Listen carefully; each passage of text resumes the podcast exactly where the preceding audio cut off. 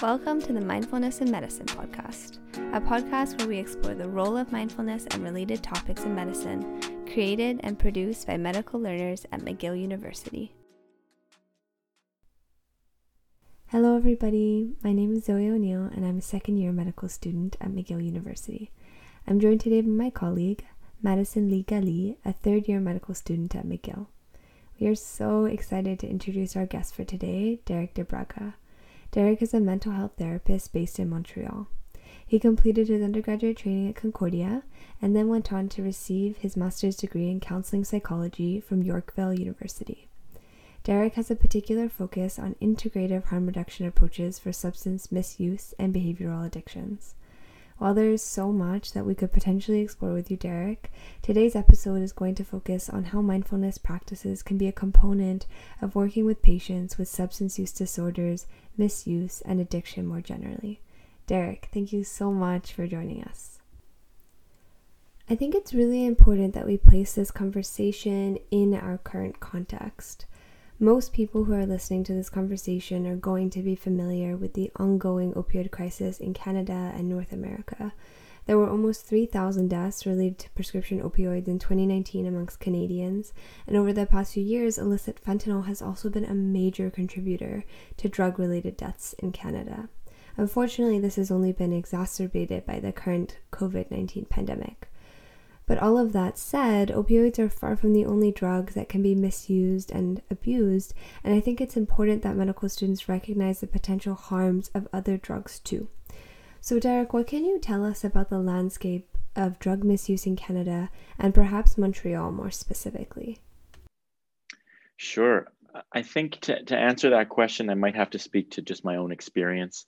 Um, I don't know much about the statistics. Uh, about what's going on in Canada and Montreal specifically. I was working at a public treatment center here in Montreal up until last year and and moved to working privately as a as a private therapist at a clinic here in Montreal. So my my involvement in that kind of specific information is has changed a little bit.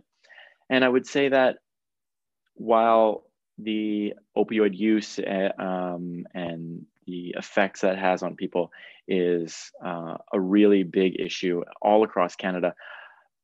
Over the last 10 years, I, te- I, I noticed I saw it a lot less than what is publicized in other parts of the country. Maybe that, it, not to say that it doesn't exist uh, and that it isn't a big problem here, but that in the treatment centers and people that are actually seeking treatment, um, I didn't find that that was the predominant substance that people were uh, were, were asking for help for, to be honest. Um, so in my private practice, it's it's something that I see. Um, I definitely see it. There's a lot of people coming in for various substances, but opioids don't tend to be something that um, we're seeing a lot in the private sector, uh, at least right now. Mm-hmm. So just to follow up on that, what kinds of trends in in drug use and misuse are you seeing in your practice um, that we should be aware of? It's much more common for me to see people that are presenting with issues related to alcohol and cocaine. Um, again, I don't want to make it seem like the opioid issue is not a problem. Um, I'm sure there's a lot of factors that could explain why we're seeing less of that maybe in the private sector or maybe even in the public sector. Uh, or in the populations that I see. Um, but alcohol tends to be something that people um, tend to seek help for, at least uh, in, in, my experience. And cocaine as well. Those two substances are stand out for me as being definitely the most predominant uh, substances that people are seeking help for. Perfect. So uh, now that we have a better understanding of the Canadian context uh, for substance use, um, I think it's important that we define some terms so that all of our listeners are on the same page. So, how would you define substance misuse, and how does this differ to substance abuse, if there is a distinction? Mm-hmm. That's a good question, and I'll be honest with your audience and with both of you that thinking about that question before, um, I, I, had a little bit of trouble. Um, it's not an easy question to answer, and maybe that's just because of my perspective on that question. Um, because I think it's really subjective. Um, the term substance abuse and substance misuse is is quite common and a lot of people use those terms and i think that what one person might define as abusing a substance or misusing a substance could be very different from what somebody else sees. Um, so I think both of those terms, while they're relevant, um, it's much more nuanced than that, and it's not it's it's not a very black and white distinction. Um, I think when we define addiction, I'm tempted to use. I, I really um, I really like the work of Gabor Mate um, and the, his approach to treating um, substance use uh, and addiction. So I like his definition, and he talks about addiction being um, any behavior or any substance that people crave, that people um, find relief in or pleasure in, uh, and that there are negative consequences from, and that people have trouble giving up. So people can use various substances, uh, and I don't think there's anything wrong with that. I don't think inherently there's anything wrong with substances themselves, and it's the way that we interact with them that can be problematic. So to, to use the word abuse of a substance, I don't really I try not to use that. It doesn't really fit with the approach that I like to take, or at least the understanding. Um, it's more around the context of how that influences their lives and their behaviors. Great, thank you. And what would you say is a behavioral addiction? Is it considered separate to a substance misuse, or is it really a necessary part of it? Um, a behavioral addiction is any addiction that doesn't involve ingesting a substance. Uh, I really believe, and, and like the definition I I just gave, um, it's really anything that people can become dependent on or that provide that kind of relief or pleasure uh, temporarily. Things like gambling, food, sex, um, other kinds of uh, experiences, shopping. Um, all of those things are behaviors that a lot of us engage in, uh, and some of us engage in them to a point where it becomes problematic. So I think that's the, the distinction there um, between a behavioral addiction and a substance addiction is really just the context of ingesting something uh, or it being more of a behavior that becomes problematic. So, just to summarize that, and please correct me if I'm wrong, but it sounds like behavioral and substance addictions are quite similar in the way that they can impact one's life. They both have the potential to cause dysfunction, and that's an important component of their diagnosis. And then, really, the distinction between them is that a substance addiction involves a substance that causes a significant impairment in function, and a behavioral addiction involves a behavior that causes impairment. Absolutely. Uh, I think, yeah, you, you explained it very well. I think when we understand addiction and we understand substance use as being a coping mechanism to deal with difficult circumstances, pain, emotional pain, traumatic experiences, relationship difficulties, we really start to understand that it's not about the behavior or the substance itself. It's really about the underlying issues that we're trying to either escape from or get some relief from. And mm-hmm. and if we can understand it that way, well, I think that we address the individual much more than the act or the substance. Yeah, I think that's such a beautiful way to sum it up and a great reminder to always bring it back to the patient as an individual. So, another bonus of doing this podcast is learning a little bit about how different professionals who incorporate mindfulness into their work ended up where they are. I think we're both curious about how you found your way to being a mental health therapist. Mm-hmm. Um, I so it started with just deciding uh, and maybe some pressure from my family to go to university and not really knowing what I wanted to study. I took a really exciting course uh, when I was at Dawson on psychology 101. The teacher was cool.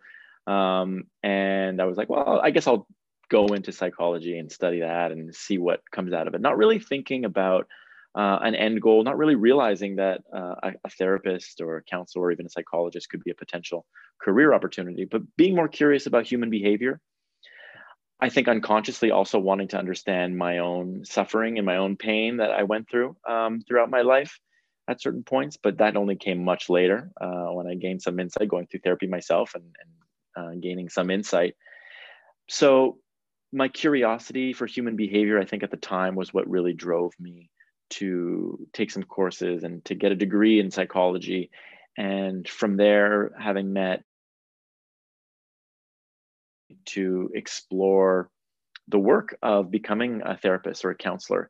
And uh, after I graduated, it was really towards the end of getting my bachelor's degree that one of my teachers said, You should consider a master's degree um, and consider being a therapist. Um, I think you'd be you'd be good at it. And I looked into it a little bit and saw what that would look like, and um, and I just I guess from there on, it seemed like it was a good fit. And uh, I, I guess you know cliche to say, but I never never looked back, and it's always from then on, it's been something that I've always felt really kind of fit with um, what I wanted to do with um, with the knowledge that I gained throughout my life.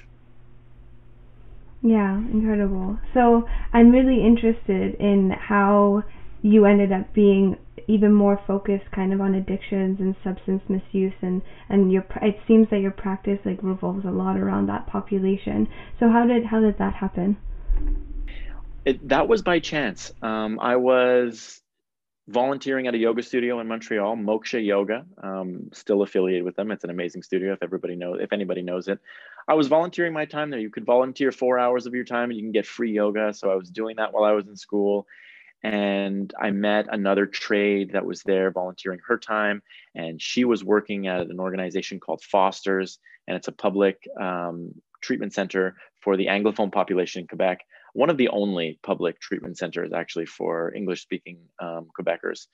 And she suggested, I was just finishing my degree, and she suggested that I apply for work. And there's very few places for uh, a student uh, or somebody who's just graduated um, to work as a therapist in the public system. So I was it was either working there or a CLSC, and I thought thought it was quite exciting. So I applied and I got the job right away. And that was about 10 years ago and um, it's been an incredible journey. You know, there was a, when I started working there, there was a lot of really um, great therapists and some good training programs too, and taught me a lot. And just through meeting different people, and honestly through working with different clients, you know, I learned so much from all of the clients that I've worked with along the way. Um, I guess evolved my professional career to to where it is now, and it's been. I guess at some point I decided that this was definitely a population that I enjoyed working with, that I could re- resonate with um, and understanding addiction in my own way also and having had experiences with addiction in various ways myself and people that i knew um, I, I, was able to connect with it uh, in a lot of ways. So yeah that's that's kind of how i got to this field specifically. And kind of an extension of that, I'm really curious about how mindfulness and kind of incorporating mindfulness based practices for your patients when did when did that enter the picture? Like understanding that you've been doing this for 10 years and at least from my reading of the literature it seems that mindfulness based interventions are only kind of recently almost being realized as being incredibly useful tools for this particular population so i'm really curious how did that come into the picture I think it started in my undergrad. Um, there was a class that I took. It was called Motivation and Emotion, and the the professor. Uh, I'm going to name him here, just um, because he's he, he had such a big impact on my life uh, and and the beginning of my career. Dr. Harry Galina, and he introduced me to some alternative, or or I should say, complementary therapies. And as I was exploring that and going to school, my sister and um, my my father and my stepmother were also going to yoga and they kind of introduced me and, and, encouraged me to take a yoga class and i guess at that time i was curious and i started practicing more and more started meditating a little bit and um, that was kind of separate from my professional career for years and then as i decided i was going to become a therapist and as my career kind of started to um, gain some momentum um, I got more and more curious about how I can utilize that in the work uh, in substance use. And it's also part of certain treatment modalities uh, in substance use, like um, dialectical behavior therapy has a component of mindfulness in it, which uh, in my training early on was was something that I realized, oh well, you know, I've kind of been involved with that already, so it makes sense. And then going forward, taking a training at Mindspace, or, or I should say, the eight week MBSR program through Mindspace a few years ago, really kind of kicked things into gear for me and gave me the confidence to bring that kind of personal practice into my work. And since then, I've been, you know, kind of I'm, I'm I'm hesitant to say teaching meditation because I'm not a meditation teacher, but you know, meditating with clients, meditating with um, people that I work with and groups, and really sharing that kind of practice with people. Um, and that and now it's become a much bigger part of the work that I do, kind of taking the, the, the center stage because of the impact that it has had on me and the impact that I see it has on the people that I work with.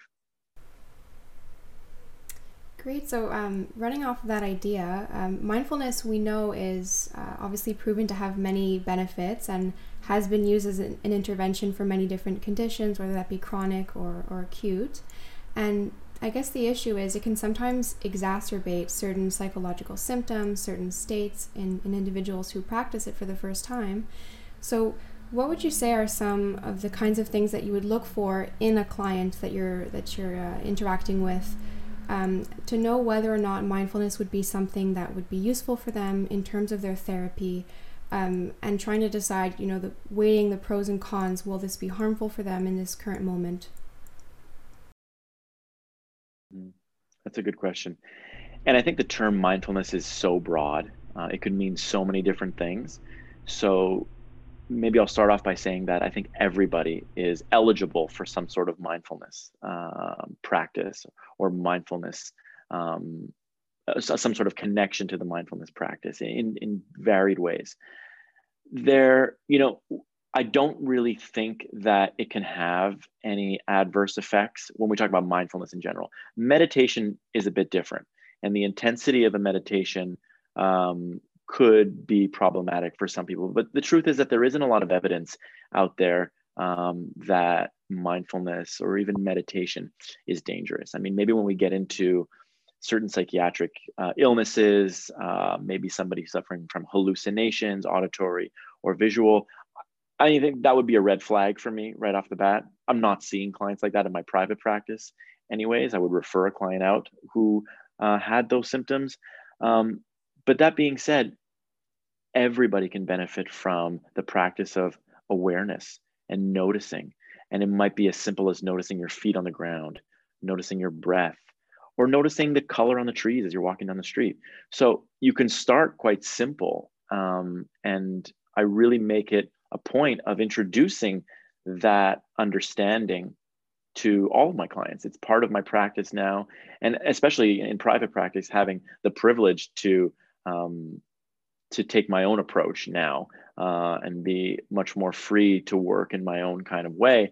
Um, all of my clients get introduced to this idea of noticing and sensing the body and um, our, our current state or, or the present moment in a lot of ways. Yeah. So I guess what you're saying is, uh, as you sort of have this practice that has become your own, you've sort of incorporated mindfulness-based strategies in sort of as a thread in all of your encounters with your your clients. But can you speak to maybe uh, specific techniques that you've that you've tried with patients who are being treated for substance use? Absolutely. Well, I run um, a mindfulness based relapse prevention group um, once a week, Thursday evenings, and we start with a meditation. We start with just a um, introductory kind of body scan. I call it a mindfulness exercise because some people are afraid of the idea of meditating, and um, right off the bat, people are saying, "Oh, I don't meditate. I, don't, I can't do that. I've tried before. It's not for me." So I don't call it a meditation, but secretly, it's what it is uh, in a sense. We so what we're doing is really a body scan, just starting off by noticing the body. Um, and I also do this with all of my sessions now, um, just kind of introducing or, or opening the the session with a practice of paying attention to our feet on the floor, going through the body, feeling your butt in the chair, feeling your shoulders, feeling some of the muscles in your body. You know, everybody can do that for a second or two. And that has a really powerful effect of connecting to the physical experience in the moment. And that sets the stage for, um, for the session and sets the stage for a feeling sometimes of, of safety, feeling of uh, security in the moment. Eh, not for everybody, you know, it doesn't, the, the practice isn't meant to relax you necessarily. Uh, it's really about noticing. So I, tr- I try to start gently by encouraging some of those more simpler techniques of just paying attention to either your environment or your body first, and then getting into um, different types of maybe more uh, contemplative or, or restful kind of meditation practices later on once someone feels comfortable with that. And so, can you speak to a little bit about why these uh, these mindfulness-based techniques that you're using with these patients? Why do you think that it's so useful? If if you if that's what you find, um, is there any evidence in the literature for why it actually works with this patient population?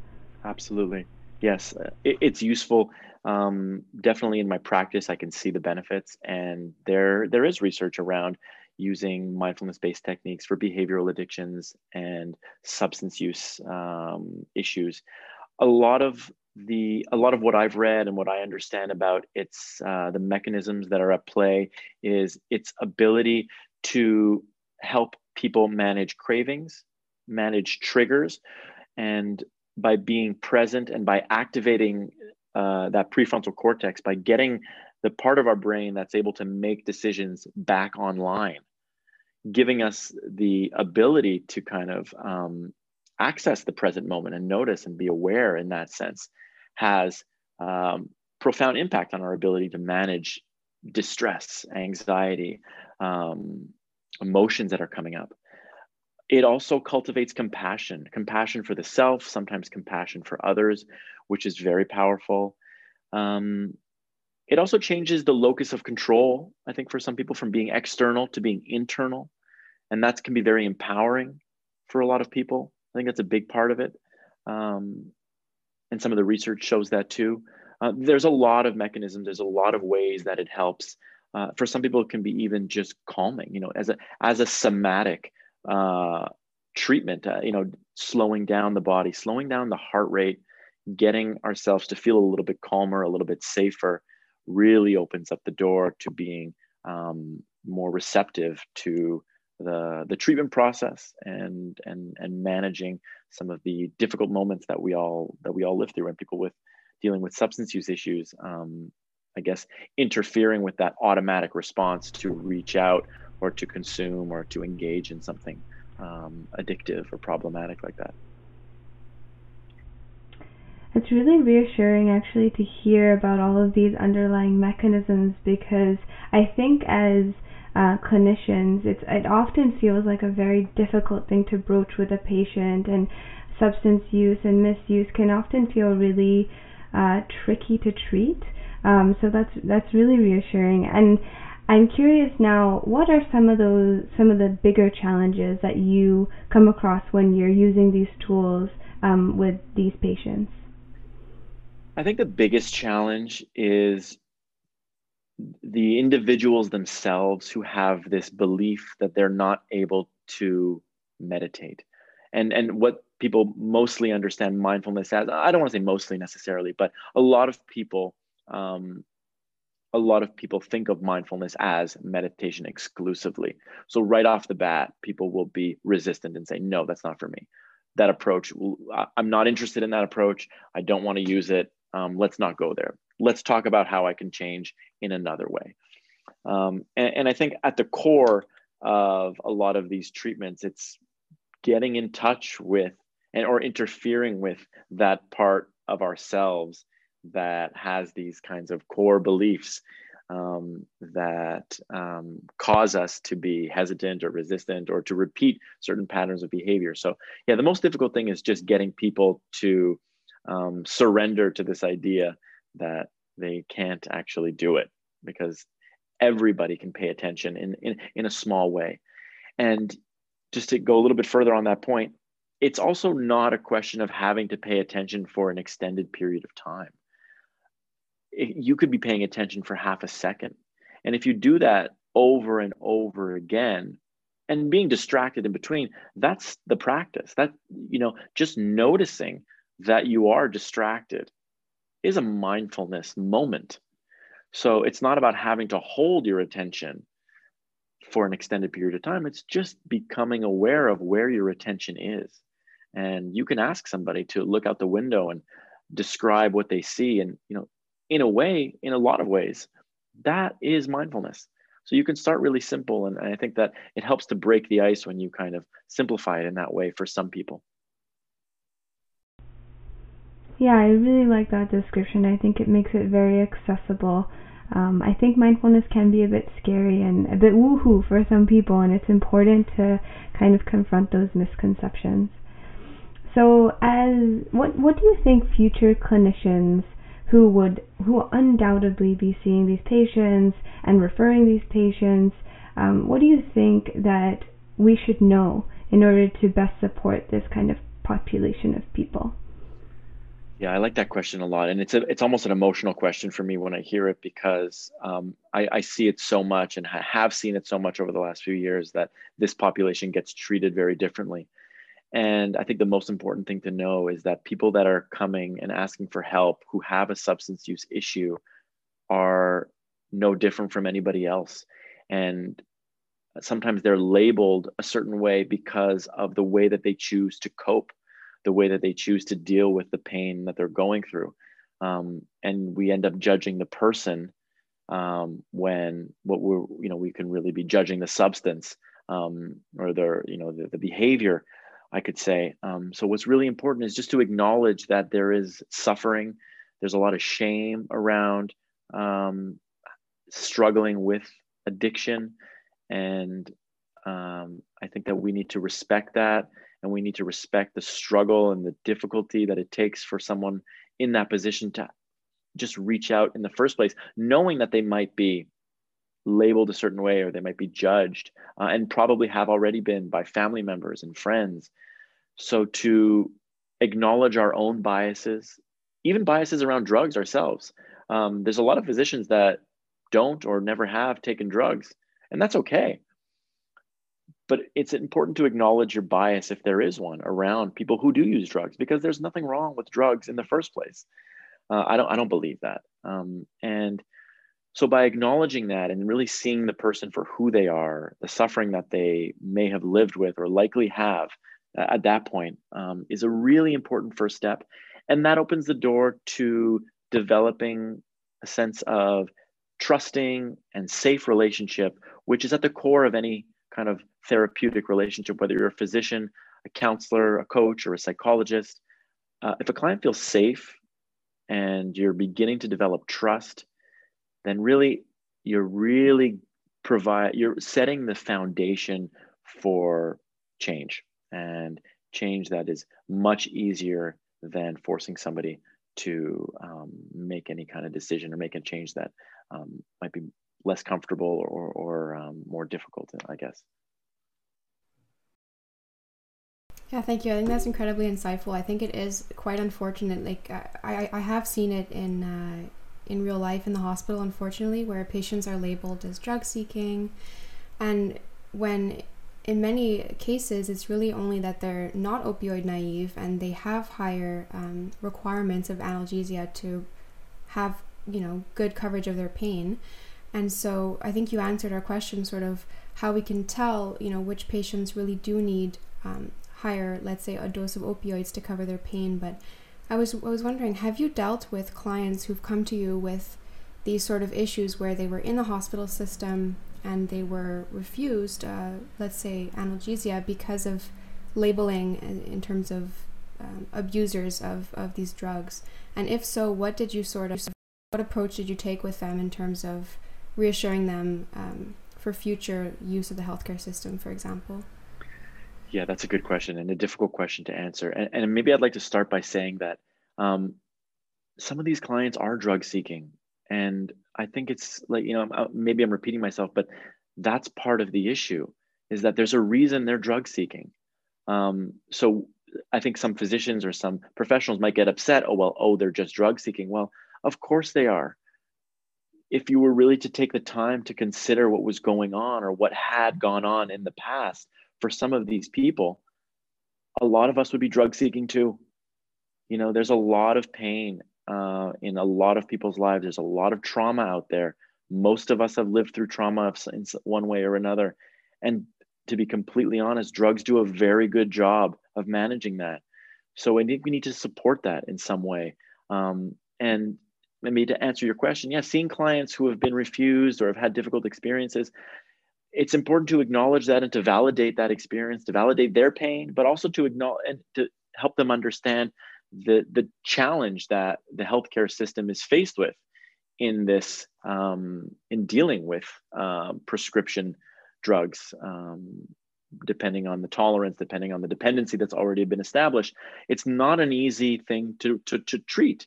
Um, i think hopefully we're moving towards that with decriminalization um, i hope to see that here on this side of the country soon um, or this side of the, the continent um, even safe injection sites and things like that. Uh, you know, I really, I know we're moving in that direction. I think it's going to take some time. Hopefully, it doesn't take too long. But really changing our relationship first. It's not so much about changing the drug user's relationship to the drugs as much as it's changing our relationship to it. And if we can decriminalize and we can speak frankly about what is really going on uh, and addressing the underlying issues, addressing the trauma that's there, I think we'll have a lot less issue uh, in, in communicating with these people in the hospital setting or in clinical settings that are seeking drugs. Definitely, and I think we're fortunate in our in our training to be able to have the opportunity to have these discussions and have uh, live sessions with patients who have abused drugs and have their stories heard. I think it's very it, it opens our eyes to these situations and to sort of the two sides of the story. Definitely. And just to sort of wrap things up as we approach the end of our session, what would you say um, is the pathway that patients or clients will take to access your services and the treatments that you offer? So maybe sort of like you know are these services covered um, and what are the referral pathways? How do they end up seeing you? Sure yeah. So i work at a center now called lighthouse counseling center.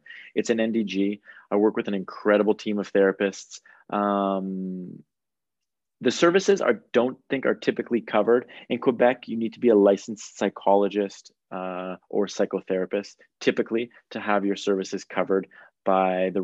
Uh, actually, RAMQ doesn't even cover that. Only private insurance would. Um, that's another thing we need to work on.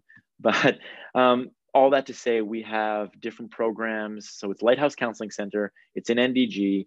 Um, and we have all kinds of groups, individual work, uh, and, a, and, a, really fantastic team and programs there to support the population. And, I, and I want to open that up to, you know, not just being the facility that I work at, but there are public facilities that are also available. And if you can talk to your doctor or go to a CLSC or reach out to, you know, where I used to work, Foster's Treatment Center, uh, if you are an Anglophone, um, I, I, think it's probably difficult to find online as it was when I was working there, um, but it does exist. So going through the CLSC and the public healthcare system, you'll likely find your way there. If you're curious or have questions, you could reach out to me. You can find me on the Lighthouse Counseling Center's website. Don't hesitate to email me. Um, I think my email is derek at centrelighthouse.ca. Um, and I'd be happy to help and answer questions and steer anybody in the direction uh, that they might need. Derek, thank you so much for joining us today and sharing your expertise with us. It has really been an education. More and more, we are realizing the importance of clinicians being aware of the intricacies of working with this particular population. So, we really appreciate you taking the time to chat to us and contribute to that effort. I'm just wondering as we come to the end of our time here is there anything that we didn't get to ask you that you think is important for medical students, trainees, and ultimately clinicians to know about this topic? You know, there was one question that I was thinking about earlier um, that you guys had sent me, and I, and I thought about it. And is what are some of the the concerns for medical students? It, it kind of along the lines of what you just said. And what comes to mind is that you know there's a lot of substance use that goes unnoticed, and I think for students it can be really easy and attractive to seek out certain stimulants, either ADHD medication or benzodiazepine, anti anxiety medications to deal with the stress. I have a sister, a little sister who's a med student. I'm not going to name her here, but um, I love her very much, Victoria. And she's, you know, and I think about how difficult med school can be. And I know from speaking to other people uh, who have gone through the med school process and how stressful it is. And, you know, um, I just, I think it's important to be aware of some of the risks. And not everybody that uses some of these substances is necessarily um, using them to the point where it's causing problems, but a lot of people can. So I guess be mindful of when we're faced with a lot of stress in our lives, like uh, school can be one of them. Um, just be mindful. So be there for your friends, and and I guess um, try and be open-minded to asking questions and uh, courageous enough to um, to talk about to talk about this topic um, and not in a judgmental way, but in a way that is caring. Because um, I know that that environment, especially for med school students, can be really challenging, and I just I don't want that to be something that is kind of con- done in secret and eventually could lead to serious problems. So I wanted to highlight that. Thank you. I think that's such a wonderful note to, to finish off today is just recognizing the importance of seeing this amongst our colleagues and and being able to lend out lend a supporting hand when when that's needed. Um, we are so grateful that you took the time to sit down with us and chat to us. This has been so interesting uh, and so informative. And I I hope that we can chat again down the line um, when we have more questions, which I'm sure will arise about this topic. I'm so grateful for you inviting me here, and I would love to continue this conversation another time. Um, thank you so much for having me. Really, it's been a pleasure. This has been another episode of Mindfulness in Medicine, a podcast created for medical learners by medical learners at McGill University. Get show notes at themindfulmedicallearner.com. If you're enjoying this podcast, please subscribe, comment, and rate the show on Apple Podcasts or wherever you get your podcasts, or send us a message through the contact page on themindfulmedicallearner.com.